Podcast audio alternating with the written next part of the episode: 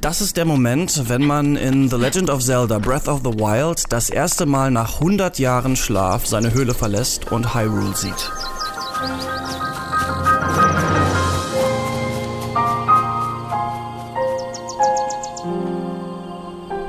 Und hier fliegt ein Papierdrache durch den Sturm in What Remains of Edith Finch.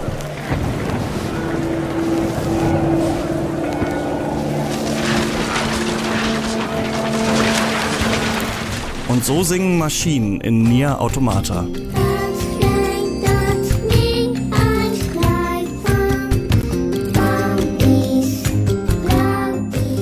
Unser Thema in dieser Folge von Rush? Warum war 2017 so gut?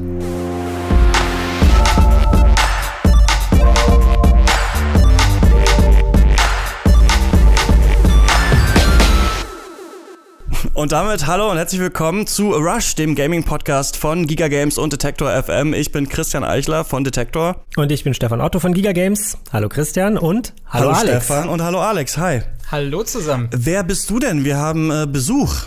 Ja, ich bin der Alexander Gelsdorf. Ich bin Redakteur für Giga Games. Da schreibe ich News und Tests und Kolumnen. Der eine oder andere hat vielleicht schon mal was von mir gelesen und heute dürfen mich die Leute auch mal hören. Das freut uns. Mich auch. Genau, denn wir brauchen, glaube ich, äh, die geballte Expertise, wenn wir ja über das Jahr 2017 sprechen. Ich weiß nicht, ob ihr es noch wisst, bestimmt schon, dass Ende 2016 alle gesagt haben, öh, das Jahr war so scheiße und alles war so schlimm und so. Und deswegen dachte ich, wir machen mal lieber, warum war 2017 so gut? Denn es war spieletechnisch, muss man sagen, auch wirklich ein richtig gutes Jahr, oder? Da kann man nichts anderes außer Ja hinzufügen. Es war einfach ein gutes Jahr. Ja, ich habe irgendwie das Gefühl, ähm, ich weiß auch nicht, dass die Knaller ähm, sind auf uns eingeprasselt. Fast jeden Monat kam irgendein Spiel und auch viele Spiele, die ähm, ja Dinge neu gemacht haben, die irgendwie anders waren und ähm, die Spaß gemacht haben. Und ähm, ich wollte euch mal fragen, wie war das so eigentlich aus Redaktionssicht so dieses Jahr 2017 für euch? Es hat sich als Redakteur immer so fast ein bisschen seltsam angefühlt, wenn man dann mal wieder irgendein neues AAA-Ding getestet hat und dann hat man halt schon wieder irgendwie eine 8 oder eine 9 oder sowas vergeben und man dachte immer, hä, bin ich irgendwie, bin ich zu unkritisch, was ist denn los? Aber nein, tatsächlich war einfach unterm Strich das Niveau der Spiele, die rauskamen, einfach sehr hoch. Also ich bin, glaube ich, ein bisschen skeptisch mit der Aussage, dass, dass es ein besonders innovatives Jahr war. Da kann man sich sicher nochmal mhm. drüber streiten.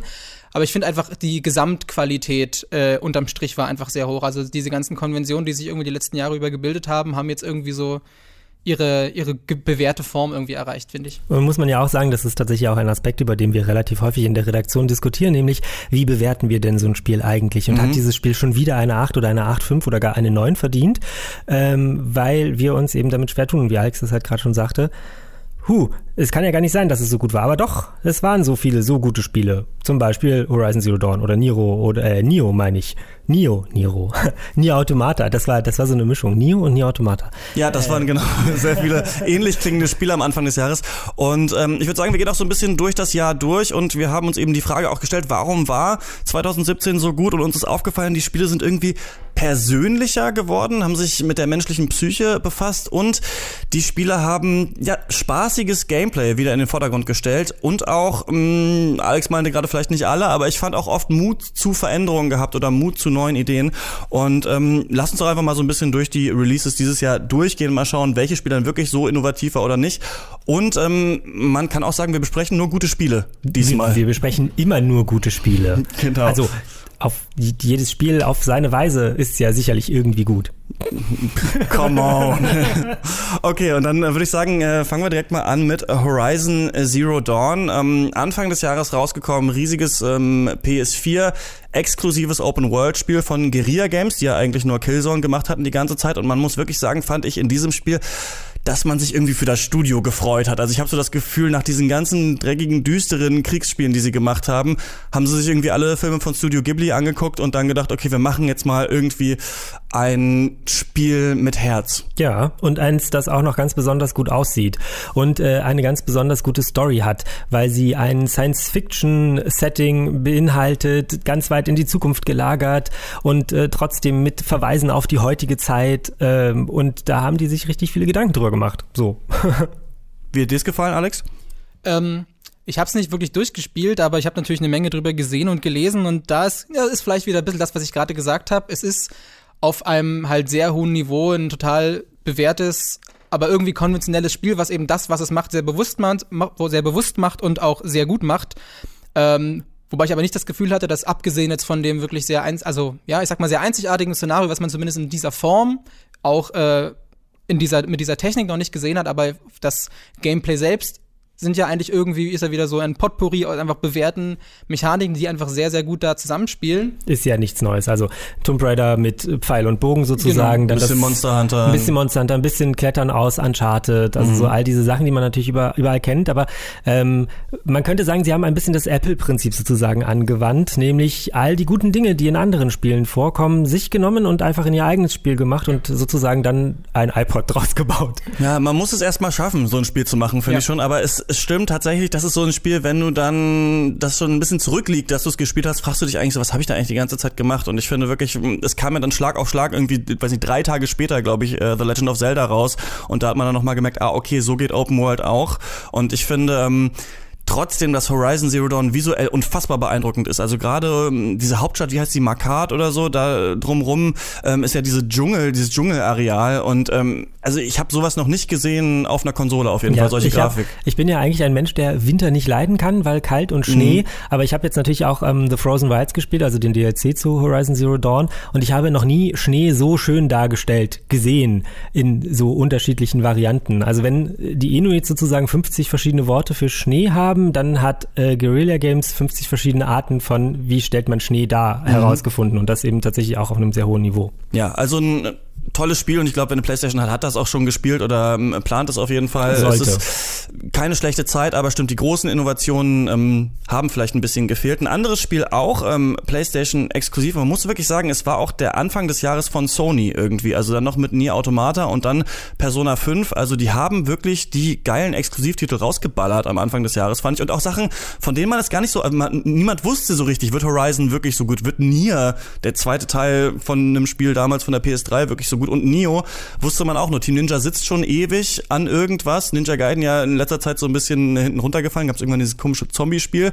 Und dann wusste man, okay, die machen irgendwie jetzt Dark Souls. Schon seit, weiß ich nicht, seit sieben Jahren oder so sitzen die da dran. Und ähm, ich habe es gespielt, auch nicht ganz durch, weil es glaube ich auch irgendwie 80 Stunden lang ist oder so und mhm. auch ein bisschen repetitiv wird. Aber für mich hatte dieses Spiel das beste Kampfsystem, was ich in diesem Jahr gesehen habe. Horizon fand ich auch ziemlich gut, aber bei Nio ähm, fand ich einmal geil, dass du auf Konsole auswählen konntest, ob du es in 60 Frames spielen möchtest oder in 30, was was ist, was man auf dem PC kennt man das, aber es ist ähm, bei Konsole was Neues eigentlich, dass man sagt, okay, ich will steady 60 Frames, dafür ist die Grafik nicht so wichtig. Und das hat dieses Dark Souls Kampfsystem nochmal so weitergebracht, dass du verschiedene Arten hast, wie du dein Schwert ähm, heben kannst und dadurch ähm, ganz viele Möglichkeiten hat. Und es ist einfach verdammt schnell. Also du rennst da durch und beim Boss gestorben, sofort wieder aufgewacht, wieder hingerannt und man spielt sich in so einen Rausch. Ähm, das muss ich auf jeden Fall einmal lobend erwähnen. Also das ist so vom ja so Raum zu Raum Kampf und auch von der Welt eigentlich ziemlich cool, aber hat halt nicht so viele Gegnertypen, aber ähm, hat mir sehr sehr gut gefallen, ja. Und dann äh, ist eine neue Konsole erschienen dieses Jahr. Nee, welche? ähm, hier, ähm, die, wie heißt, wie, wie, wie heißt der Nachfolger der Wii U, ich weiß auch gar nicht mehr so genau. Wii U Plus? Mhm. Nennen wir sie Nintendo Switch. Wie, was habt ihr, also ich weiß noch, dass man auch im letzten Jahr immer so dachte, okay, ja, Nintendo plant irgendwie hier NX und irgendwie soll das, man soll die Controller abnehmen können und in irgendeinen Dock stecken und ich dachte mir die ganze Zeit, ey Leute, macht doch einfach mal eine ganz normale Konsole wieder. Aber ähm, hat mich aus den Socken gehauen, muss Warum ich sagen. dachtest du, hey Leute, macht doch mal eine ganz normale Konsole? Weil ich die, weil die Wii U für mich so ein komisches Tablet-Gimmick-Ding war und ich nicht gedacht hätte, dass sie das hinkriegen, wieder was Neues zu machen und das so klug weiterzudenken. Also ich finde, die äh, Switch hat bis auf die blöden äh, Move Controls bei Mario Odyssey relativ wenige Gimmicks, die nervig sind. Ist vielleicht auch die Frage, äh, du hast ja gerade schon äh, den, quasi diese, äh, diese Ankündigung angesprochen, da gab es dann diesen Trailer, wo das dann so schön äh, werbemäßig umgesetzt ja. war, wie dann die Leute dann auf diese Rooftop-Party gegangen ist genau, und Freunden ach, kein Problem, ich nehme einfach das Ding aus der Docking-Station raus und gehe rüber ja. und wo man sich auch gefragt hat, naja, ist es denn überhaupt realistisch, dass, äh, dass das Ding wirklich dann so portabel auch genutzt wird? Oder gibt es dann die Leute, die einen sagen, die spielen es halt nur am Fernseher, die anderen spielen es halt nur unterwegs und was ich aber mitbekommen habe, dass tatsächlich dieses Konzept äh, auf irgendwie wundersame Art und Weise doch irgendwie organisch aufgeht, dass die Leute wirklich das Ding eben nicht nur als mobile oder als stationäre Konsole benutzen, sondern eben als Hybridkonsole, wie es ja auch konzipiert Sie war. Sie nehmen es eben mit und spielen dann eben tatsächlich auf dem Dach während der Grillparty. Na gut, das vielleicht nicht, aber ne, halt sozusagen unterwegs. Also 80 Prozent der Zeit, die ich mit meiner Switch verbracht habe, habe ich tatsächlich auch entweder im Handheld oder sozusagen irgendwie mit anderen Leuten zusammen äh, verbracht, aber eigentlich nicht vor, uh, nicht, ich wackel schon wieder am Mikrofon, mhm. äh, nicht, nicht vor dem Fernseher, ich setze mich hin und nehme den Controller in der Hand und spiele alleine dieses Spiel, sondern eben tatsächlich entweder mit anderen Leuten zusammen, dann eben auf dem kleinen Bildschirm, zum Beispiel als wir zur Gamescom nach Köln gefahren sind und ähm, äh, Mario Kart 8 gespielt haben und ich ständig verloren habe, oder eben, wenn ich alleine unterwegs bin. Ich habe das Masterschwert in der Regionalbahn in Brandenburg aus dem Stein gezogen. Also ja, das da, ist wirklich, wo man ähm, Masterschwerter aus da, dem Stein wo man zieht. das machen sollte und ähm, was für mich dann oft unerwähnt bleibt, aber ich muss es noch mal sagen, an der Switch ist so genial für mich, dass du die Konsole nicht erst booten musst, um zu spielen, dass sie in diesem Standby-Modus ist und du einfach, ähm, du sitzt in der Bahn, aber auch du bist zu Hause und weißt, okay, ich habe jetzt zehn Minuten Zeit, irgendwas zu machen. Einmal ist es wirklich so, da können wir später noch drüber sprechen, dass ich finde, dass gerade Zelda und Mario darauf konzipiert sind, dass du Erfolgserlebnisse hast innerhalb von fünf Minuten. Plus du machst an und drückst dreimal den A-Knopf und bist direkt im Spiel. Und das klingt so ein bisschen First World Problems mäßig, aber ich finde es super nervig, wenn du erst irgendwie, du musst die Playstation anmachen, dann bootet die hoch, dann musst du das Spiel auswählen. Dann, äh, ich weiß noch, bei Metal Gear Solid 5 hat das, glaube ich, vier Minuten gedauert, bis man im Hauptmenü war. Dann musst du irgendwie den Spielstand laden. Dann kannst du irgendwann spielen. Das finde ich tatsächlich richtig geil an der Switch, dass du sofort drin bist und auch sofort wieder ausmachen kannst, weglegen ja. und dann einfach das ähm, Gameplay wieder aufnehmen. Also für mich ist das Konzept aufgegangen und man merkt jetzt, dass Nintendo sehr erfolgreich damit war, sehr viele Geräte verkauft hat und jetzt Entwickler aufspringen auf den Switch-Zug, von denen man es nicht erwartet hätte. Also die Macher von Wasteland 2, diesen äh, Computer äh, aus dieser Wasteland-Serie ist ja später mal Fallout hervorgegangen, die bringen das jetzt auf die Switch. Das ist quasi so ein Baldur's Gate-mäßiges Spiel. Das hätte niemand jemals gedacht, dass sowas auf eine Nintendo-Konsole kommt. Also ich freue mich richtig auf das nächste Jahr und auf die ganzen Spiele, die wir da vielleicht auch wiederentdecken werden. Das ist natürlich die Frage, das wäre ein interessanter Punkt, den du gerade angesprochen hast, dass insbesondere Zelda und Mario ja darauf ausgelegt sind, auf eben die äh, die Art und Weise, wie man diese Konsole benutzt, mhm. dass man eben wirklich mal kurz fünf Minuten äh, in der Bahn da reinspringt und auch sofort ein Erfolgserlebnis hat. Das ist eben die Frage, wie dann zukünftig die Entwickler auch äh, eben ihre Titel auf die Switch eben optimieren. Ob sie nicht nur sagen, okay, wir haben jetzt eine Plattform mehr, auf die was bringen können, das ist aber eigentlich ein PC-Spiel oder was auch immer. Und gerade PC-Spiele sind ja eher darauf ausgelegt, dass man sich dann wirklich am Stück zwei, drei Stunden hinsetzt und da in Ruhe Zeit reinsteckt. Gerade bei sowas, sag ich mal, leseintensiven wie jetzt zum Beispiel dem Wasteland oder was ja wirklich sehr in dieser Baldur's Gate-Tradition steht. Mhm. Da ist natürlich dann die Frage, wird das da genauso funktionieren? Weil dann, ich bin schon der Meinung, dass für so eine, so eine Plattform, so eine Konsole die Spiele auch entsprechend halt designt sein müssen, damit das aufgeht. Und da waren natürlich jetzt Zelda Mario die besten Beispiele, wie das im Idealfall auszusehen hat. Ja, mhm. wir werden es dann im nächsten Jahr sehen. Wir werden es auf jeden Fall sehen. Aber das ist gar nicht unser äh, einziges Thema heute. Wir können natürlich auch einfach nur mal einen Podcast nur über die Switch machen. Ähm, Jetzt sprechen wir aber noch über etwas anderes, äh, was wir vorhin schon angesprochen haben, was Christian vorhin schon angesprochen hat, nämlich ähm, Spiele, die innovativ, vielleicht nicht, aber mutig waren und die ähm, sozusagen bewegt haben, weil sie Themen angesprochen haben, über die es sonst gar nicht so viele Spiele gab. Ähm, wir haben das redaktionsintern irgendwie so äh, das Spiel mit der Psyche genannt, mhm. also quasi Spiele, bei denen eben es äh, in den Kopf der Menschen geht, in den Kopf der Spieler oder wie auch immer und dort eben dunkle Seiten aufgesucht werden.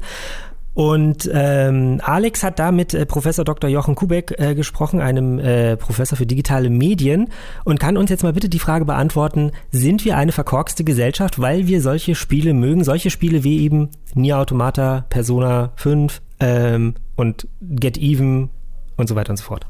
Ja, ist natürlich eine schön provokante Formulierung, dass wir eine verkorkste Gesellschaft sind.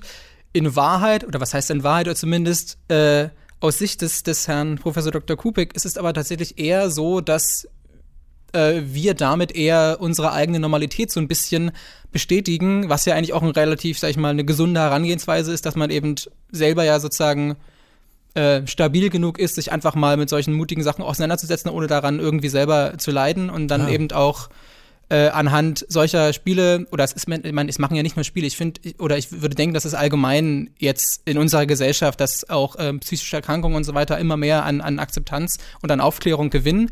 Und dass es dann auch logisch ist, sich äh, in, also medienübergreifend mit, mit solchen Phänomenen auseinanderzusetzen.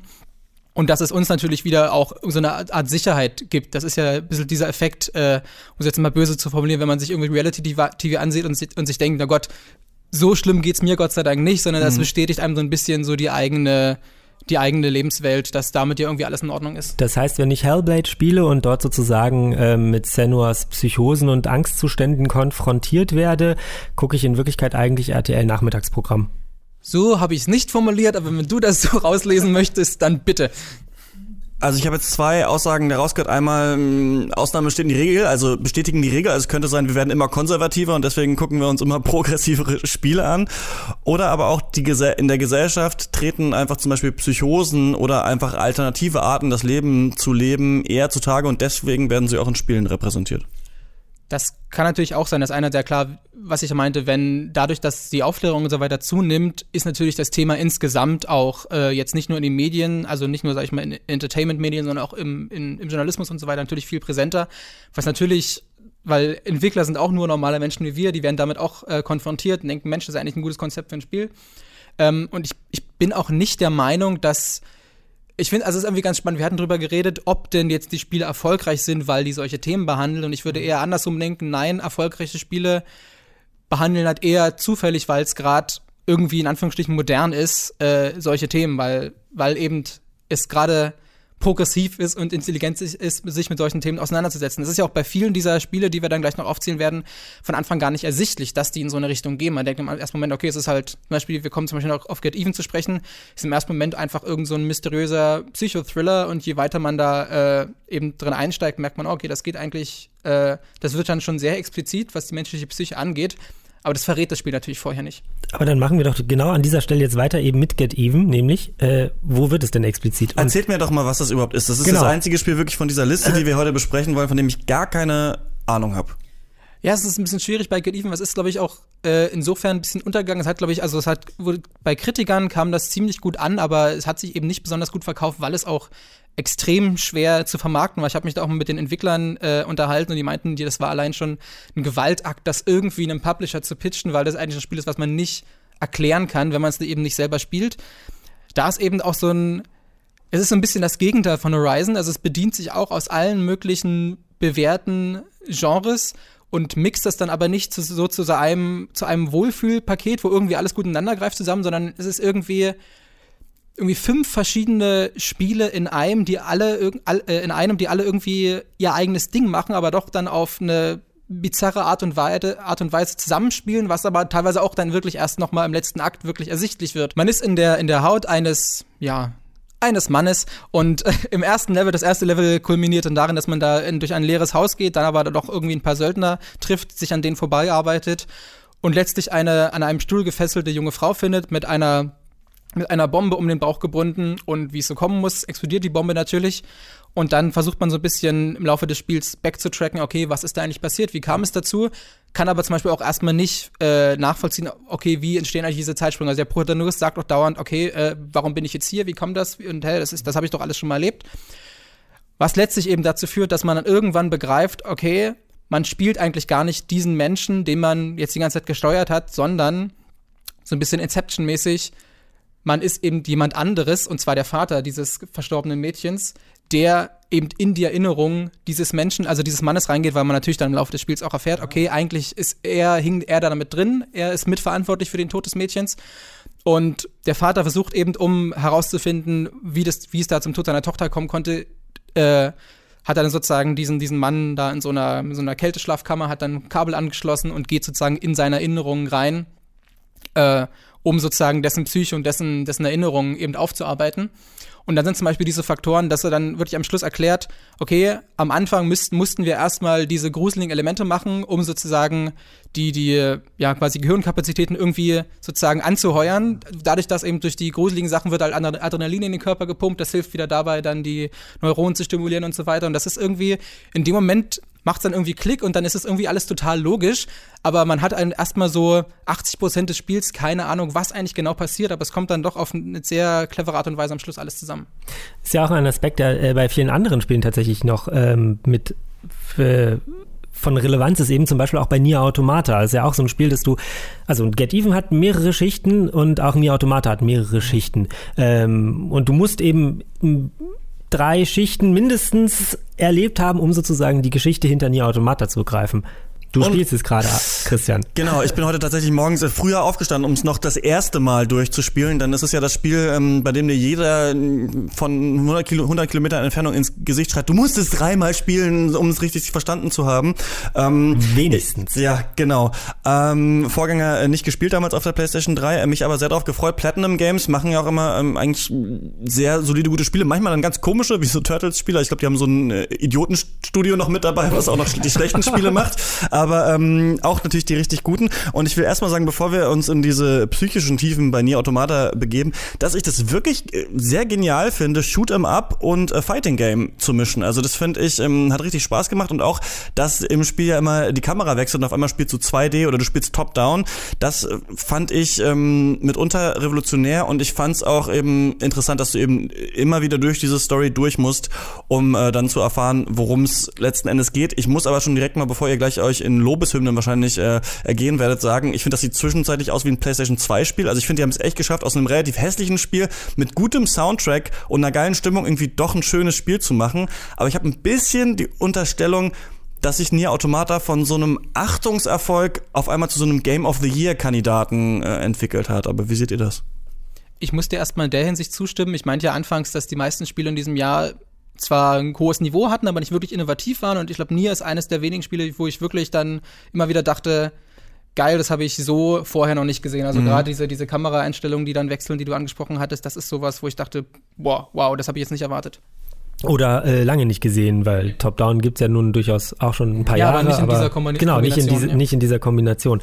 Ähm, ich glaube, das Problem, was du gerade beschrieben hast, Christian, bei dieser ganzen Sache ist einfach, dass das Studio gar nicht genug Geld hatte, mhm. um das Spiel sozusagen in einer, weil ja, du hast recht, das sieht teilweise ein bisschen schwammig aus, mhm. verwaschen, ähm, unschön. Und ich glaube, wenn sie mehr Geld hätten, gehabt hätten und ähm, eben Square ihnen da mehr vertraut hätte sozusagen und da so ein bisschen mehr hineingepumpt hätte, dann hätten sie es auch optisch noch schöner machen können.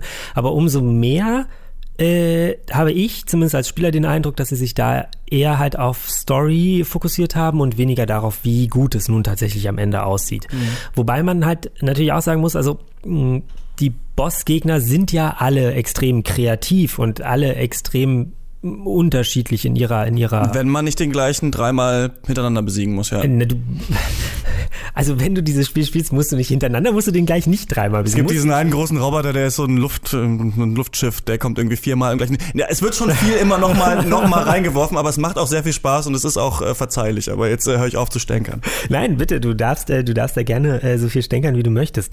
Ähm, aber weil ich ja gerade schon gesagt habe, also Story, storytechnisch finde ich Nier Automata halt äh, so gut und gehört durchaus auch in diese in diesen Bereich der der der Spiele, die sich mit der Psyche auseinandersetzen, weil dieses Spiel eben genau diese Frage stellt, die Frage nach dem Leben, die Frage nach was ist jetzt eigentlich menschlich und was nicht, warum tut es das? Folgendes ist passiert vor vielen Jahren äh, sind Aliens auf die Erde gekommen und haben äh, Maschinenwesen mitgebracht und damit die mhm. Menschheit nahezu ausgerottet. Die Menschheit ist daraufhin auf den Mond geflohen und hat dort angefangen, Androiden zu entwickeln, die ähm, sie wieder auf die Erde schicken, um gegen die Maschinen zu kämpfen, damit die Menschen irgendwann wieder zurück auf die Erde können. Soweit kann ich das jetzt erzählen, weil das ist jetzt alles nicht so schlimm. Ähm, und mm, mehr erzähle ich zum, zur Geschichte nicht, sonst kriege ich hier Ärger von zwei Seiten. Ähm, was aber der, der, der Punkt nun ist, als Spieler schlüpfst du in die Rolle von 2B, 9S und noch einem dritten Andro Androiden mhm. äh, und kämpfst eben sozusagen gegen diese Maschinenwesen. Und die Androiden selbst können aber auch, naja, Emotionen empfinden. Also sie sehen aus wie Menschen, sie benehmen sich wie Menschen äh, und empfinden letztendlich auch irgendwie wie Menschen und dasselbe gilt, das ist jetzt dann doch ein kleiner Spoiler, dann im Umkehrschluss auch für die Maschinen. Also auch da gibt es sozusagen nicht nur die, die einfach ihrem Protokoll folgen, sondern die, die sozusagen eine höhere Intelligenz, auch eine emotionale entwickelt haben und ähm, dann sind da plötzlich zwei ja, Roboter, nämlich die Maschinenwesen und eben die Androiden, sich gegenüberstehend und äh, stellen sich gegenseitig die Frage, warum verletzt du mich eigentlich und warum tötest du mich eigentlich? Ich habe doch genauso ein Recht auf Leben wie du hier. Ich finde, der stärkste Moment ist auch bei Nier Automata, wo du irgendwann merkst, okay, ich muss gar nicht gegen die kämpfen. Also es wird ja natürlich am Anfang vom Spiel gesagt, du sollst äh, gegen diese Maschinen kämpfen und dann, ähm, glaube ich, spätestens in diesem Karneval-Level, wo die dieses Festival feiern, merkst du so, okay, Moment mal, ich muss, wenn ich nichts mache, greifen die mich auch nicht an und dann fragst du dich irgendwann, okay, was ist hier eigentlich los? Ich finde auch, ähm, ist cool, mal wieder so ein großes Spiel zu haben, das wie so, also ich hatte, da ist viel Ghost in the Shell drin, da wird sich ja auch diese Frage gestellt, ne? also die, zum Beispiel an die Frage, dass eine Maschine denkt, Mist, könnte ich vielleicht sterben, dann wäre ich vielleicht menschlicher oder hätte eine Seele, das ist auch was, was in Blade Runner vorkommt, also diese alten Sci-Fi-Themen, plus auch so ein bisschen, weiß nicht, ob ihr das damals geguckt, Neon Genesis Evangelion, ja. dieser Anime, das hat auch voll da drin, aber es neigt auch dazu, ein relativ viel voll zu sülzen mit dem Sinn des Lebens und nicht jeder Strang, der aufgemacht wird, soweit wie ich das jetzt gesehen habe, auf jeden Fall wird auch wieder komplett zugemacht. Aber ich finde Aber muss es das? Also wird denn jeder Strang in einem Buch zum Beispiel, das sich mit diesen Fragen auseinandersetzt, immer wieder zugemacht? Oder wenn es, ähm, äh, keine Ahnung, wenn man irgendwelchen irgendwelche philosophischen Schriften liest und so weiter und so fort, die werden dann ja auch nicht zugemacht, mhm. Songs. Mhm. Also ich glaube, es kam einfach zu einer guten Zeit, in der man lange nicht mehr sowas gespielt hat und lange nicht mehr gedacht hätte, dass ein Spiel so einen heftigen Fokus auf Stories, Twists, Brainfucks und diese, ich liebe das, ne, diese, diese leeren Anime-Welten mit versunkenen Städten und sowas. Also ähm, kann ich mich reinlegen, das fand ich super cool. Lass uns doch mal zum Spiel kommen, das ich äh, auch nicht gespielt habe, ähm, das aber auch sehr gut sein soll, Hellblade. Äh, auch ein großartiges Spiel. Anders kann ich das dazu nicht sagen. Es ist äh, für mich tatsächlich sogar so schlimm teilweise, dass ich, ähm, wenn ich ein Level, also ein Levelabschnitt, möchte man ja eher sagen, äh, durchgespielt habe, dass ich dann den Controller weglegen muss und erstmal was anderes spielen muss, was irgendwie schön ist. Also schön im tatsächlich auch im äh, naja, so bunte rosa Welt und so, mhm. ähm, weil mich dieses Spiel zu sehr mitnimmt. Ähm, ja. Man begibt sich dann die Psyche einer jungen Frau. Also man, ja, man, man spielt Senua, sozusagen eine, eine junge keltische Kriegerin, die ähm, im Grunde die Seele ihres verstorbenen Freundes retten möchte. Und um das zu tun, muss sie eben in die ähm, nordische Unterwelt. Das kann sie aber nicht einfach so, sondern sie wird schon ihr Leben lang von Psychosen und Angstzuständen äh, verfolgt oder leidet unter denen und ähm, hört halt auch Stimmen. Und wenn man dieses Spiel eben mit ähm, Kopfhörern dann spielt und nicht einfach nur mit dem Sound aus dem Fernseher, dann hört man eben permanent auch diese Stimmen selbst. Das beim Fernseher halt mhm. relativ häufig verschluckt wird. Durch die Kopfhörer hört man das halt ganz gut. Und ähm, so vermittelt das Spiel eben zum Beispiel nicht nur durch das, durch das, was man sieht, also das Visuelle, sondern eben auch durch das, äh, was man hört, wie es denn eigentlich sein kann, wenn man selbst von Psychosen oder Angstzuständen oder Stimmhören betroffen ist. Das ist eine der Innovationen, die dieses Spiel mit hat. Ähm, das Spannende daran ist, dass sie das alles entwickelt haben, tatsächlich in Zusammenarbeit mit Menschen, die von Angstzuständen hm. äh, betroffen sind. Und ja, letztendlich geht es halt darum, dass man da eben durch, ähm, durch die Unterwelt sich kämpft mit Schwert und gegen, gegen dämonische Wesen und da versucht eben am Ende irgendwie die, die Seele des, des, des Verlobten zu retten. Und dann gibt's da noch so eine Sache, die auch relativ interessant ist. Wenn man stirbt zum Beispiel, dann ähm, wird man von einer Fäulnis befallen und je häufiger man stirbt, desto weiter schreitet diese Fäulnis voran und ähm, tatsächlich suggerierte das zumindest am Anfang. Ich glaube, es ist jetzt nicht so, so lange bin ich oder so oft bin ich noch nicht gestorben, deswegen kann ich das nicht beurteilen. Mhm. Aber du spielst einfach viel zu gut. Na, das viel zu viel vorsichtig. zu vorsichtig wahrscheinlich eher, ja. Ähm, je häufiger man oder wenn man irgendwann an diesem Punkt angekommen ist, wo die Fäulnis einen komplett befallen hat, dann kann man auch nicht weiterspielen. So, das war so ein bisschen am Anfang die, das, was da suggeriert wurde. Ich mhm. glaube nicht, dass es so ist, sondern man wird halt immer auf diesen Punkt davor zurückgesetzt, sozusagen. Wie gesagt, ist mir selbst noch nicht passiert. Aber ähm, ja, halt auch eben der, der Aspekt von wegen, irgendwann geht's nicht mehr weiter, wenn du befallen bist von deiner Depression oder was auch immer. Was natürlich eigentlich ein ganz cleverer, auch wieder spielmechanischer Trick ist, also auch wenn es eben nicht so ist, wie wir ja wissen, weil wir das dann ja quasi, das hat sich ja dann so rausgestellt, weil Leute dich kritisch nachgefragt haben, ob dann wirklich das Spiel irgendwann vorbei ist und der Speicherstand gelöscht wird. Aber man kann ja davon ausgehen, dass die breite Masse eben sich natürlich nicht vorher spoilert und beliest, sondern sich darauf einlässt. Und natürlich spielt dann automatisch diese Angst mit, um Gottes Willen, wenn ich jetzt noch einmal sterbe, dann war's das, auch wenn es dann in Wirklichkeit nicht so ist. Und das ist natürlich auch wieder nochmal irgendwie ein kreativer Weg, auch den Spieler, der eben nicht von irgendwelchen Angstzuständen betroffen ist, sowas irgendwie auch mal auf einer für ihn erfahrbaren Ebene eben erfahrbar zu machen, um ein, um ein schönes Wort zu wiederholen. Mhm. Es gibt doch, ähm, heißt es nicht, ich kenne nur ludonarrative Dissonanz. Das ist, wenn man in Uncharted eigentlich nett ist, aber dann 500 Leute abknallt, ist es, äh, passt das nicht zusammen. Ne? Und ähm, ich weiß nicht, was da das Gegenteil, Harmonie vielleicht oder so, aber das ist immer cool, wenn sowas zusammenkommt. Und das fällt ja. mir nur gerade ein, weil bei Nier Automata ist es ja auch so, dass ähm, das HUD-Display, was du hast, ne, zum Beispiel deine Lebensanzeige, dass das so Bausteine in deinem Roboterkörper sind, die du ausbauen kannst, um dir neue Plätze zu schaffen und sowas. Ne? Und das ist ja dann hier auch cool, wenn du dann eben eben quasi selber denkst, okay, das Spiel wird gelöscht, ähm, wenn ich sterbe. Also das ist ganz geil, wenn Spiele das zusammenbringen. Weil ein Spiel, was das auch gemacht hat, finde ich, ist ähm, What Remains of Edith Finch, das ähm, ganz stark manchmal ähm, Gameplay an, zum Beispiel, für, also es gibt da eine Szene zum Beispiel, wo man auf einer Schaukel sitzt und ähm, ich bin, glaube ich, zwei Minuten äh, geschaukelt, um bis ich gemerkt habe, ah, okay, der rechte Stick bewegt das rechte Bein, also muss ich mit beiden Sticks nach vorne und nach hinten, um dann äh, schaukeln zu können. Und was dann geschah, war sehr traurig.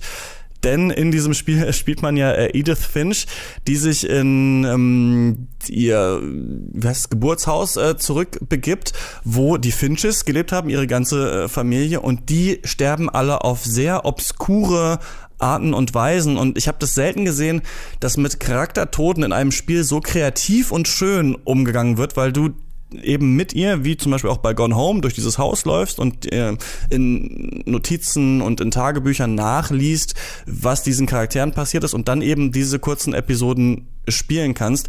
Und das Schöne finde ich ist, dass das Spiel nicht diesen einen Charaktertod hat, der dich sehr traurig macht, sondern so eine Grundtraurigkeit, die aber auch eine Schönheit hat, weil du jeden dieser Charaktere auch kennenlernst in dem Spiel. Ich, hab, ich wusste quasi, dass es das eines der wichtigen Spiele äh, dieses Jahres ist. Hab das dann echt gestern noch äh, gespielt, ist ja auch noch so zwei Stunden lang oder so und muss sagen, ich war da auch äh, zutiefst beeindruckt. Mhm, so eine äh, schöne Melancholie, die so ein, so ein Spiel ja. mitbringen kann. Mhm. Und du hast offensichtlich Spaß daran, dich an Toden zu erfreuen. Ähm, Nein, er bestätigt damit seine Normalität.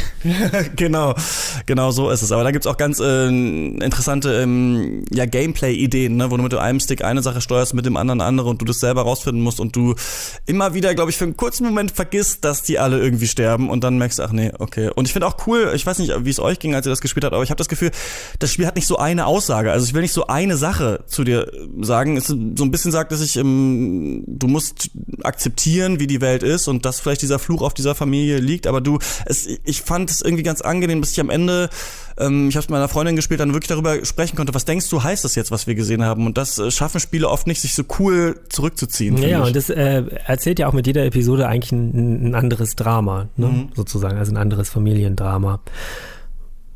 Interessanter Punkt, den du auch gerade angesprochen hattest, um nochmal kurz auf ähm, Hellblade zurückzukommen. Du meinst, du findest es immer toll, wenn eben äh, quasi Gameplay und Story auch irgendwie ineinander verwoben mhm. werden. Und das ist noch ein anderes Ding, was bei Hellblade, glaube ich, ganz gut funktioniert, dass man eben permanent diese Stimmen hat.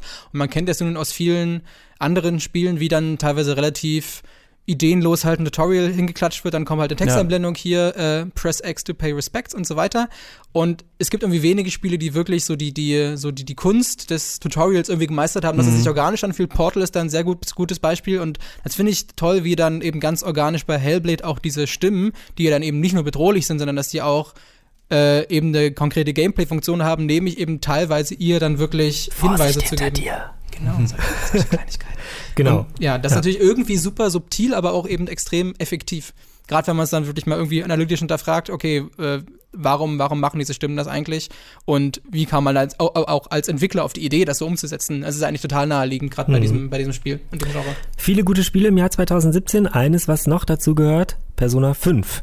Ja, nie gespielt, ähm, immer noch auf meinem Pile of Shame, aber ich denke mir mal, ey, 100 Stunden muss ich in dieser Wenigstens. Highschool, ums durchzuspielen. Ähm, ja, wie ist es? Nicht nur in der Highschool, sondern in Tokio an sich. Und in Traumwelten von Leuten, in die ja, ich Ja, genau, in Traumwelten oder eben, da sind wir halt wieder in, in, in den Köpfen der Menschen, beziehungsweise der Spieler ja vielleicht mhm. auch, weil man sich an der einen oder anderen Stelle wiedererkennt, was ich jetzt niemandem unterstellen möchte, wenn ich folgende Beispiele aufzähle. Pädophilie, äh, Selbstmord äh, und all diese Dinge, die eben so in, in den dunklen Ecken unserer Köpfe herumhängen. Mhm. Ähm, und kann man sagen, dass man gegen die kämpft? Ja, man, man kämpft schon gegen die sozusagen, um seine oder dann eben da die Persona heraus zu befreien und dann in den nächsten Kopf einzudringen und dort äh, das nächste Böse zu bekämpfen. Das ist ja auch wieder so ein Beispiel für das, was ich anfangs erklärte, um quasi die Klammer zu schließen, dass ja auch bei Persona 5 ja weiß man, da kommt ja nicht wie bei Star Wars am Anfang ein Crawltext und dann weiß man, worum es geht und man mhm. spielt los, um das Ziel zu erreichen, sondern man spielt ja erstmal so ein bisschen drauf los und weiß nicht, eigentlich nicht, was einen erwartet. Und natürlich ist es eben auch nicht so beworben worden, dass man sich damit irgendwie, dass man da permanent, oder was heißt permanent, aber dass man da eben häufig mit eben solchen psychischen Abgründen konfrontiert wird, sondern es ist einfach, das ist halt ein Teil des Spiels, aber es ist jetzt nicht der Grund, warum das Spiel so erfolgreich wurde oder warum es so, so viel gekauft wurde. Ja, es ist halt einfach ein gutes Spiel, was diesen, also diese inhaltlichen Aspekte sozusagen behandelt. Ja, das ist ja, äh, glaube ich, auch das, was bei vielen anderen Spielen, die wir jetzt schon genannt haben, tatsächlich so gilt. Was haben wir denn gelernt aus dieser, diesen Reisen in die Psychen? Dass wir verkorkst sind. Ja, eben ja nicht, ne? Na, oder doch ein bisschen zumindest. Oder dass wir zumindest davon fasziniert sind. Und das ist ja auch ein gutes Zeichen allgemein für das Medium des Videospiels ist, dass sich jetzt eben auch mit solchen Themen quasi in, auf Augenhöhe mit anderen Medien auseinandergesetzt wird. Und dass es, glaube ich, ähm, manchmal komplex ist oder schwierig ist, dann so ein Spiel zu vermarkten. Du hast es ja gesagt bei Get Even und ich finde ganz interessant, mein Beispiel ist da immer, sorry, dass ich das bringen muss, ist ähm, Germany's Next Topmodel oder DSDS. Das kann nämlich, Germany's Next Topmodel halte ich für eine geniale Erfindung, weil das einmal junge Mädchen gucken können, die denken, ich gucke das nie, aber pass auf, ähm, junge Mädchen können das gucken, weil sie irgendwie Models werden wollen zum Beispiel. Ne? Irgendwelche Atzentypen können das gucken, weil sie Bock haben, nackte Frauen zu sehen. Irgendwelche Leute denken, das ist Trash-TV und gucken das und das halte ich für natürlich ein geniales Konzept, weil du ganz viel verschiedene Zielgruppen kriegst, äh, zum Beispiel auch die Deutschland sucht den Superstar gucken ne? Ja, oder Dschungelcamp. Aber bei Deutschland sucht den Superstar wissen die Menschen ja mittlerweile, dass es Trash ist, oder? Also das guckt ja keiner mehr. Ich glaube, also das guckt ja keiner mehr des Traumes wegen, was bei Germany's Next Topmodel tatsächlich noch ein bisschen anders ist. Kann sein, machen wir dann in unserem äh, TV-Podcast. Aber auf jeden Fall glaube ich, ist es zum Beispiel cool, wenn du halt weißt, okay, ich kann nie Automata spielen, weil ich ein Actionspiel spielen will. Merkst dann aber, da ist, da ist doch noch was, da ist mehr dahinter. Weil ich glaube immer dieses extra bisschen, diese extra Meile, die so ein Spiel geht, die bringt einen dann manchmal dazu, glaube ich, das einem Freund zu empfehlen. Das ist wie wenn ein Film einen fantastischen Plot-Twist hat oder sowas. Und deswegen, Fun Fact ähm, dazu, es gibt eine Studie, ich glaube aus Australien war die, ist jetzt ganz mhm. frisch, habe ich gestern noch gelesen, wollte sie auch in die Redaktionskonferenz mitbringen, dachte mir dann, nee, lass ich lieber. ähm, Episoden im Leben von Stefan Otto. ähm, Wissenschaftler haben herausgefunden, dass Menschen, die, also Legastheniker, besser lesen lernen, wenn sie das im Rahmen eines Actionspiels tun, als wenn sie das im Rahmen eines Lesen-Lernspiels tun was sozusagen das äh, wiedergibt, was du gerade gesagt hast, nämlich die extra Meile, die so ein extra, äh, die so ein Actionspiel geht, äh, bringt dem Menschen dann auch mehr und in dem Falle das Lesen. Vielleicht ist auch eben der Gameplay-Loop in so einem Actionspiel äh, besser als in einem Lernspiel und ähm, ich habe mich nämlich ähm, für diese Ausgabe so ein bisschen gefragt, das ist natürlich eine riesige Frage, die nicht so einfach zu beantworten ist, aber was macht eigentlich Spaß an den Spielen, die wir spielen und wie müssen vor allem äh, Gameplay-Loops aufgebaut sein, damit die uns ein bisschen äh, bei der Stange halten und ähm, ja, damit habe ich mich kurz mal beschäftigt. Okay, ich bin jetzt mal ein bisschen prätentiös und fange diesen Beitrag mit einem Zitat von Shigeru Miyamoto an. Der hat nämlich mal in einem Interview mit Entertainment Weekly gesagt, dass er niemals die Spieler oder die Community fragt, auf was für Spiele sie Lust haben, sondern dass er sich immer eine Frage stellt, nämlich, wie kann ich ein Erlebnis schaffen, das Spaß macht? Und das ist eine ziemlich gute Frage, vielleicht die wichtigste Frage, die man sich als Game Developer stellen sollte. Und Nintendo, Miyamotos Firma, die sind ja weltberühmt dafür, verdammt spaßige Spiele zu entwickeln. Aber was macht eigentlich genau Spaß an einem Spiel? Um das herauszufinden, möchte ich mir mal Core Gameplay Loops anschauen.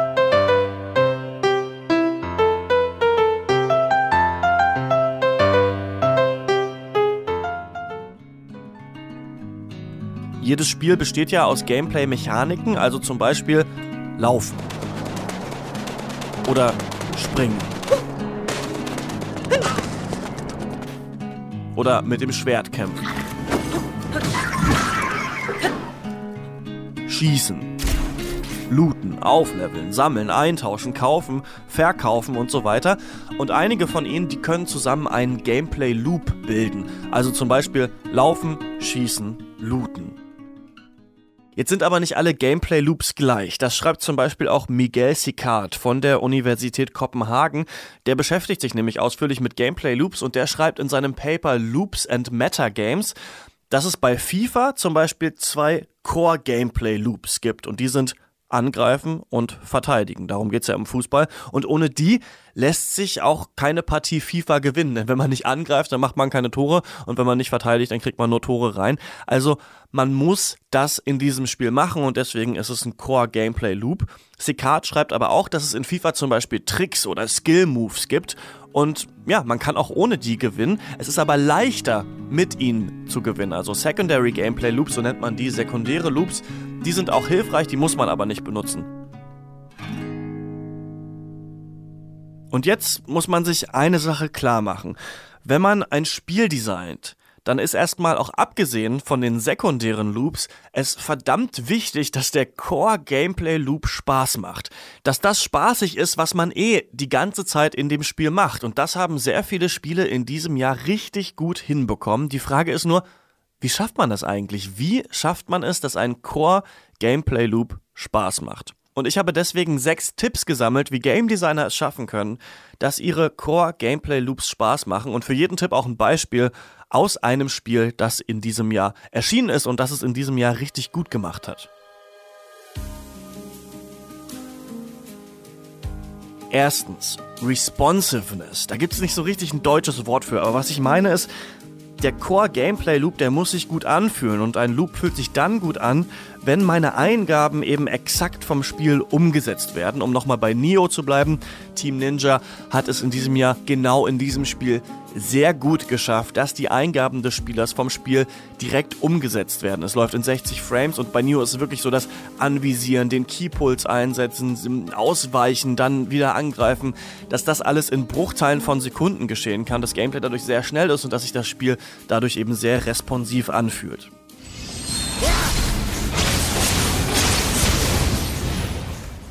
Zweitens Feedback. Der Core Loop, der fühlt sich eben auch gut an, wenn meine Eingaben ein Feedback vom Spiel erzeugen. Also wenn zum Beispiel die Funken sprühen, wenn der Controller vibriert, wenn die Soundeffekte mich so richtig umhauen. Und ein Spiel, das das geschafft hat, ist natürlich Zelda Breath of the Wild, denn so klingt es da zum Beispiel, wenn man zur perfekten Zeit ausweicht und dann zurückschlägt.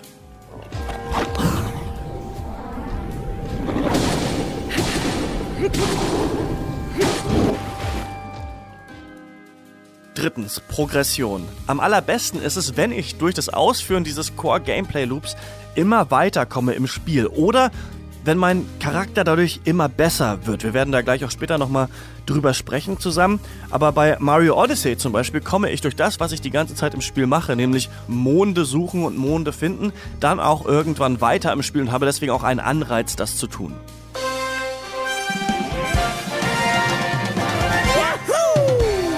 Viertens, Anspruch.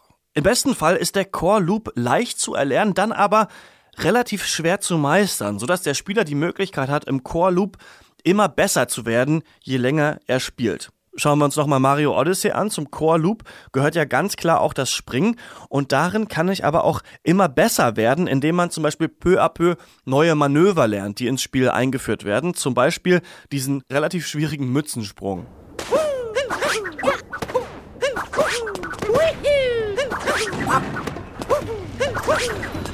Fünftens, Veränderung. Gute Core Loops, die verändern sich stetig ein bisschen und deshalb bleibt dann auch spannend, was ich mache. Also zum Beispiel mag der Core Loop äh, beinhalten, dass ich Gegner bekämpfe, aber diese Gegner können sich immer leicht verändern. Oder die Waffen, mit denen ich kämpfe, verändern sich immer ein bisschen. Oder ich erlerne neue Skills, die das Gameplay auf ein ganz anderes Level hieven. Und das sehen wir zum Beispiel auch in What Remains of Edith Finch. Da ist der Core Loop ja, dass ich durch dieses Haus laufe und mir dann die Erinnerungen der Familienmitglieder anschaue, aber jede Erinnerung ist eben völlig anders und deswegen auch sehr überraschend can already imagine the sun on my face. Sechstens, Freiheit. Die besten Gameplay-Loops, die lassen mir Freiheiten. Damit sie auch nach 100 Stunden noch Spaß machen. Bei Zelda zum Beispiel, da kann ich entscheiden, ob ich die Gegner mit Pfeilen, mit Bomben, mit dem Schwert durchschleichen oder auch einfach durch listige Fallen oder geniale Ideen besiegen will. Also ich muss da immer irgendwann gegen Gegner kämpfen. Aber wie genau ich das mache, wie genau ich das anstelle und was ich vielleicht auch schon gelernt habe, das kann ich frei entscheiden. Und Gameplay Loops, die mir ein bisschen Freiheit lassen, die machen besonders viel Spaß. Das war meine Zusammenfassung zu Core Gameplay Loops und wie man sie besser machen kann. Aber ich habe ja schon angesprochen, es gibt auch sekundäre Gameplay-Loops und die sind der Grund dafür, dass ich Zelda in diesem Jahr so gut fand und Mario so schlecht. Okay, da habe ich gerade mit einem Cliffhanger in diesem Beitrag aufgehört, nämlich dass ich Mario, okay, so schlecht finde ich es nicht, aber nicht so sonderlich gut finde, aber da kommen wir später zu. Lass uns mal über das Spiel reden, was glaub, bei fast allen Jahresbestenlisten ganz oben steht. Ähm, schon relativ früh in diesem Jahr erschien uh, The Legend of Zelda Breath of the Wild. Ähm, um mal kurz bei diesen Gameplay-Loops zu bleiben, was ich so interessant finde am Design vom neuen Zelda, ist, dass ich das Gefühl habe, der Core-Loop ist eigentlich, ähm, du stehst irgendwo oben, siehst etwas, gleitest runter mit dem Parasegel, gehst dann dahin, machst was auch immer das ist, kletterst wieder hoch und bewegst dich so durch die Welt. Und ich habe das Gefühl, dass immer an diesem Punkt, in dem du runtergleitest, halt ein anderer Loop anfangen kann. Also zum Beispiel kämpfen oder im Tempel ein Rätsel lösen oder so ein Krogsamen-Puzzle machen. Und dadurch habe ich das Gefühl, dass man immer bei Zelda immer weiter ähm, in verschiedene Loops sich so reinspinnen kann, aber auch zum Beispiel sagen kann, ich mache jetzt nur Krogsamen oder ich mach, ich sammle jetzt nur diese eine Sache. Und das Coole bei Zelda finde ich, ist, dass es eben alles geografisch ähm, vor dir ähm, liegt in dieser Welt Hyrule. Es ist nicht so, wie zum Beispiel bei Horizon, dass du, äh, wenn du ein Monster tötest, irgendeinen Wert bekommst und dann aufleveln kannst, sondern du musst immer irgendwo hingehen, um etwas zu machen. Und dadurch hat Zelda halt auch dieses äh, Metagame, was, glaube ich, jedes Open-World-Spiel braucht, ist dieser typische Moment, okay, also wenn ich jetzt da reingehe, dann krieg ich das eine Ding, dann kann ich ja eigentlich mal wieder in, in dieses Dorf zurück, um mich da aufzuleveln. Dann könnte ich ja eigentlich den Typ mit dem Eisschwert machen. Wenn ich das Eisschwert habe, dann kann ich ja eigentlich in die Wüste gehen. Und ähm, das hat für mich Zelda irgendwie perfekt gemacht in diesem Jahr. Tatsächlich kannst du in dem Spiel ja auch, sobald du von der ersten Plattform herunter bist, äh, auch direkt zum Endboss durchlaufen, wenn ja. du es denn schaffst. Genau, also alle diese Loops sind fast nur Vorbereitung eigentlich auf diesen Kampf. Und das finde ich interessant, denn Zelda ist schon auch, ich würde immer sagen, irgendwann erkennt man so die Matrix hinter dem Spiel. Das sind nämlich diese ganzen Loops. Irgendwann merkt man, okay, es gibt irgendwie, es gibt Schreine, es gibt so Enemy Camps, es gibt diese Krogpuzzle und irgendwann denkt man sich so, okay, ich habe das jetzt alles schon oft gesehen. Aber ähm, aber ich habe es noch nicht auf die und die Variante gemacht. Und es gibt halt auch immer noch viel mehr, was da ist. Ne? Du erkennst es irgendwann, aber dann kannst du eben auch schon mal versuchen, ob du Ganon nicht vielleicht äh, besiegen willst. Und deswegen fand ich das äh, schon sehr innovativ auf jeden Fall, das Spiel. Und die Frage, das, was du gerade gesagt hast, ob man Ganon besiegen will. Ich glaube, genau das ist auch einer der Aspekte, der diesen Spiel, äh, der diesen, der dieses Spiel so gut macht nämlich ähm, die Möglichkeit der freien Entscheidung, also die die komplette Freiheit sozusagen, wie äh, gehe ich, wo gehe ich hin und so weiter und so fort. Es gibt ja Spieler, also man liest ja auf Twitter oder bei Reddit äh, relativ häufig äh, Kommentare von von Leuten, die Zelda gespielt haben, die dieses Spiel 120 Stunden gespielt haben mhm. und noch nicht mehr in der Nähe von Ganon waren, weil sie einfach ja. viele andere Dinge zu tun hatten und viele andere Dinge tun wollten, die sie viel cooler fanden, eben zum Beispiel Samen sammeln oder irgendwie erst alle Schreine durchgehen, weiß der Teufel was.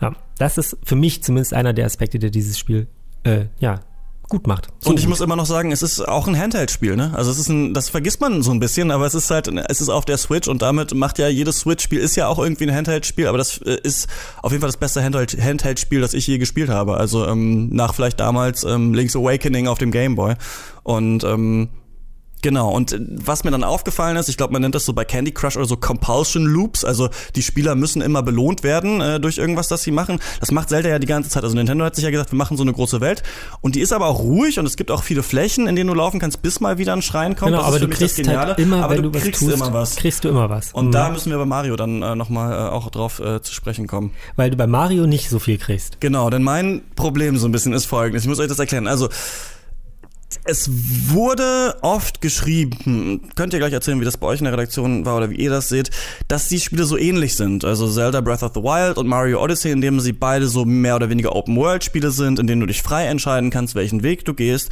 Und das stimmt ja ein bisschen. Bei Mario sammelst du diese Monde und du musst nicht die drei Monde holen, die der Endboss droppt, sondern du kannst auch einen anderen Weg laufen und die irgendwo anders sammeln und dann weiterreisen. Mir ist jetzt so ein bisschen aufgefallen, bei Zelda ist alles, was du machst, äh, führt zur eigenen Progression. Und deswegen bin ich da total dran geblieben. Bei Mario hatte ich aber das Gefühl, ich werde verarscht. Also es ist immer so, ja, da hinten ist ein Mond und da unten nochmal. Und ich dachte immer so, wo ist denn jetzt aber das Spiel? Wo ist meine Progression? Warum äh, ist das alles gleichbedeutend, was ich hier mache? Warum ist da einmal auf den Boden trampeln genauso gleichbedeutend wie irgendwie diesen äh, großen Gegner äh, zu besiegen? Und was mich auch total gestört hat im neuen Mario ist, dass immer eingeblendet wird, was du drücken musst. Also du hast gerade einen Cooper übernommen, du hast ja diese tolle Fähigkeit, äh, in die Gegner reinzuschlüpfen und dann steht die ganze Zeit unten, drücke das, um das zu machen. Also ich habe das Gefühl, Zelda ist ein bisschen so, als würdest du mit deinen Eltern im Wald sein und die sagen, hol dir mal einen Stock oder mach irgendwas und du gehst erstmal so und weißt noch nicht. Und Mario sagt dir immer so, hier ist dein Baukasten, hier ist deine Murmelbahn, hab jetzt Spaß. Und ich dachte die ganze Zeit, ja, aber lass mich doch mal so ein bisschen. Ich habe gehört, nach dem Durchspielen, ich habe es nur ist normal durchgespielt, öffnet sich das und da habe ich Folgendes dann gemerkt, das reizt mich dann nicht mehr. Wenn ich dann durch bin, da bin ich dieser, wann machst du Ganon, ne? Ich bin echt, ich habe gemerkt, ich, in meinem Kopf ist so ein kleiner Progression Monkey und sobald einmal diese Box getickt ist, du bist durch, ich möchte dann nicht nochmal in die Eiswelt und dann für nichts das Hüpfpuzzle machen, sondern ich will das machen, wenn das mir was bringt. Und ich weiß jetzt nicht, ob ich quasi den Code gecheckt habe oder einfach total blöde bin, weil ich nicht für meinen eigenen Spaß machen kann. Da kann ich ein bisschen äh, tatsächlich äh, reingrätschen, denn ich hatte das Glück, vor einigen Jahren ein äh, Seminar über Computerspielwissenschaften zu besuchen und da haben wir was ganz Spannendes gelernt. Und zwar gab es in den 60ern einen französischen Soziologen, er hieß Roger Caillois, wenn ich das richtig ausspreche. Mhm. Und der hat, ähm, das war ein Ludologe, also Ludologe ist, Ludologie ist quasi die, die Lehre des Spielens und er hat da ganz interessante Kategorien aufgestellt und äh, zwei wesentliche Kategorien sind, ist einmal das, das, das Ludische und das äh, Paidäische, wenn ich das richtig ausspreche. Das sind alles so lateinische Begriffe. Und um das mal zu erklären, Ludisch ist sozusagen so, wie wir eigentlich in erster Linie Videospiele eben spielen. Das ist eben sehr regelorientiert, das hat ein klares Ziel. Man arbeitet eben Sachen ab. Es gibt in der Regel auch einen Gewinner und einen Verlierer. Und das ist ja eigentlich genau das, was wir aus Spielen kennen. Auch am Schluss, dann hast du Ganon besiegt, dann ist das Spiel vorbei, dann kannst du das abhaken. Dieses Paideisch ist eher so, wie wir als Kind gespielt haben. Äh, klassisches Beispiel wäre jetzt so Mutter, Vater, Kind. Man spielt einfach, einfach drauf los, hat, hat Spaß, geht so eine Rolle und das Spiel hat aber kein, kein klares Ende, es hat keine Siegbedingungen oder irgendwas. Und ich finde, ähm, natürlich ist, ist Mario, äh, Super Mario Odyssey immer noch im Kern irgendwie so ein ludisches Spiel, was dieses, was so eine klare Levelstruktur hat und du kannst, es gibt Endbosse und so weiter. Aber ich habe das Gefühl, es ähm, äh, versucht wieder sehr diese, diese kindliche Faszination des, des freien Spiels irgendwie zu fassen und auch zu belohnen. Also, dass es eben nicht sagt, okay, du musst jetzt alle Monde sammeln, ähm, sondern du kannst alle Monde sammeln. Äh, du sollst einfach in erster Linie Spaß haben und ob du das Spiel durchspielst oder nicht, ist gar nicht so wichtig. Und dass du dann eben auch vielleicht im Nachhinein hast du das Spiel in Anführungsstrichen schon durchgespielt, kannst aber eben noch mal in die Eiswelt oder so zurück, weil da sind vielleicht noch Sachen, die du nicht probiert hast, die machen aber einfach Spaß auszuprobieren. Und ich finde, das ist auch das Tolle an Super Mario Odyssey wie es eben auch designt ist, solche Sachen dann zu belohnen. Also auch die, die Kreativität und die Erkundungslust des Spielers zu belohnen. Ich habe da mal ein ganz äh, spannendes YouTube-Video gesehen, wo äh, gezeigt wurde, da ist eben einer durch ein ganz reguläres Level gelaufen und ist dann aber durch so einen großen Torbogen, es war so eine, wie so eine hohe Wand, ist er durchgelaufen, wo jeder andere Spieler einfach geradeaus weiterlaufen würde zum Levelende. Und er, er dachte, hm, cool, vielleicht kann ich da irgendwie hochklettern. Naja, hab ich auch gesehen. Normalerweise würde man das halt nicht machen, normalerweise wäre das auch gar nicht vorgesehen. Also bei jedem anderen Spiel wäre dann halt oben, würde vielleicht aus der Levelgrenze rausglitschen und denkt sich, naja, cool, habe ich das geschafft, lade ich trotzdem hoch. Nein, bei Odyssey dachten sich die Entwickler, Mensch, es gibt bestimmt irgendwelche Leute, die das probieren werden. Und für die haben wir oben halt noch einen Berg Münzen hingepackt. Mhm. Einfach, dass solche, dass eben die eigene Kreativität, die jetzt nicht unbedingt ein Teil einer größeren Progression ist, aber einfach, äh, ja, die das Spiel einfach aus seinem Herzen heraus irgendwie, äh, hat halt eine Idee, will die umsetzen und sie gelingt und das Spiel ist klug genug, das zu erkennen und zu belohnen. Und ich finde, dass eben Odyssey eben genau das schafft und sich eben nicht an diese klassischen Konventionen, Konventionen einer, einer Progression irgendwie orientieren. Also zumindest nicht in dem Stil, wie es eben andere Spiele machen. Christian ist also nicht Kind genug für dieses Spiel. Das möchte ich nicht behaupten, aber er ist vielleicht dann mit der falschen Erwartungshaltung angegangen. Ich glaube, wenn man das kommt vielleicht echt dran, wenn man das vor, vorher ist, weiß und dann auch so spielt und weiß, dass das Spiel eben genau eher sowas belohnt und eben nicht mit diesen äh, quasi irgendwie mit diesen vielleicht auch eher so Skinnerbox-artigen Mechaniken arbeitet, mhm. dann klar, muss man halt vorher vielleicht wissen.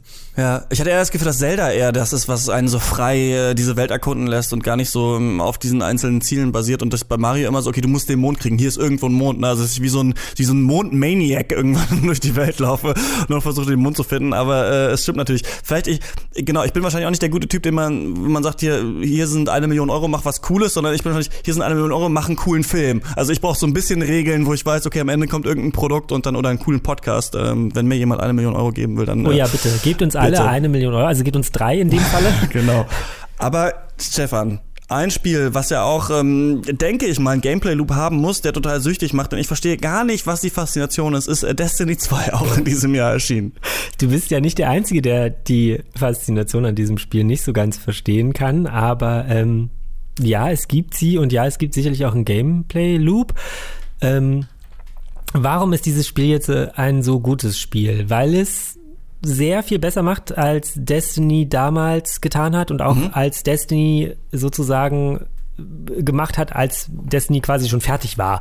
Ähm, also Destiny 2 setzt eben genau an dem Punkt an, mit einer irgendwie einer guten Story, die durchdacht ist, mit, mit äh, Höhen und Tiefen und spannenden Aspekten und weniger spannenden Aspekten irgendwie, was halt jede Story hat. Ähm, die haben das, das Gameplay nochmal ein bisschen verfeinert, das PvP ist besser geworden, es gibt einfach mehr Loot für die Leute, die da hingehen. Die Welten sehen unglaublich gut aus. Also es sind ja so diese ganzen Aspekte, die man so sieht, wenn man äh, quasi dieses Spiel sich einfach nur so anguckt. Ähm, es gibt halt relativ viel Kritik jetzt derweil auch an, an dem Titel, durchaus mhm. berechtigte Kritik, das steht außer Frage. Ähm, eben zum Beispiel, dass es eigentlich im Endgame zu wenig zu tun gibt. Das stimmt aber halt nur zur Hälfte, weil es gibt halt relativ viele Abenteuer, die man machen kann. Es gibt jetzt den heroischen Abenteuermodus, das heißt, man kann diese Abenteuer sozusagen auch nochmal auf einem schwierigeren äh, Schwierigkeitsgrad spielen. Ähm, und das kann sicherlich irgendwie ein bisschen eintönig sein, aber mich zum Beispiel, der jetzt halt nicht jeden Tag acht, acht Stunden Destiny 2 spielt, sondern eben in der Woche vielleicht acht Stunden. Das ist halt auch die Frage, ne? Ja, genau. Genau, also mich unterhält das halt und mich unterhält das halt tatsächlich auch noch bis heute und ich glaube, dass es halt auch viele der Durchschnittsspieler, die eben dieses Spiel spielen, äh, tatsächlich noch unterhält. Ich glaube, das ist ganz wichtig, wie du das jetzt auch formuliert hast, dass es, dass es wahrscheinlich eher so ist, dass Destiny 2 insgesamt sich viel mehr eben auf Gelegenheitsspieler fokussiert hat, um möglicherweise eben eine breitere Zielgruppe anzuschließen. Ähm, ich bin dann doch eher kritisch, also ich würde, würde schon auch sagen, dass dann eben gerade im Endgame die Motivation eben stark abnimmt, was einfach diverse Game Design Gründe hat, warum das Endgame eben nicht so hookt wie im ersten Teil, wohingegen, aber dann war eben das Unterschied ist wieder, dass es das Destiny 1 eben wieder für den Gelegenheitsspieler nicht so eben äh, belohnend war, wie es jetzt der zweite Teil war. Ähm, dann ist halt wieder die Frage, ob man jetzt wenn wir jetzt die Frage stellen, ob Destiny 2 ein gutes Spiel ist oder nicht, dann muss man eben wieder sehr klar definieren, okay, welcher Spielertyp ist man, ist vielleicht wieder genau das gleiche wie jetzt mit Mario. Ja.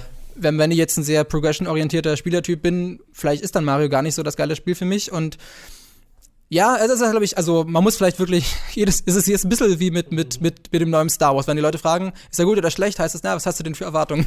Weil Welche von den vorigen 27 Star Wars-Filmen mochtest du, welche nicht? Welche genau. fandest du mittel? Wer ist dein Lieblingscharakter?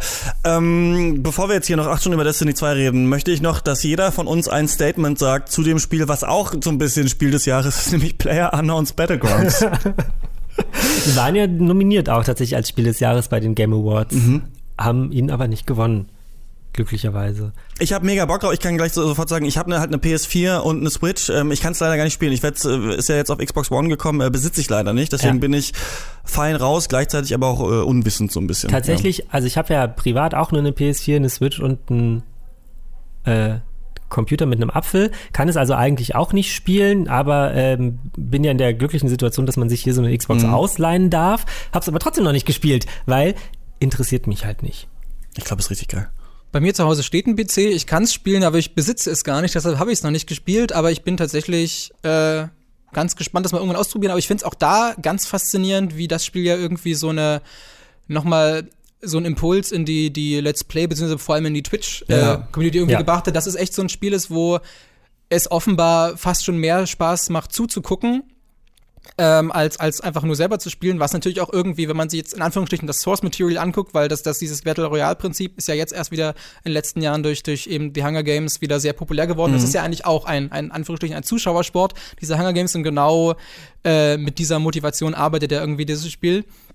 Ähm, aber es ist auch ein toller Kontrast, jetzt über PUBG zu reden, da das ja in jeder Hinsicht ein Multi Multiplayer-Spiel oder auch ein Community und ein äh, eben, ja, ein offenes äh, Spiel ist wohingegen ja alle anderen Spiele, über die wir heute geredet haben, reine Singleplayer-Titel sind. Mit Ausnahme von Destiny 2. Ja, das war jetzt aber auch eher hinten raus ein bisschen.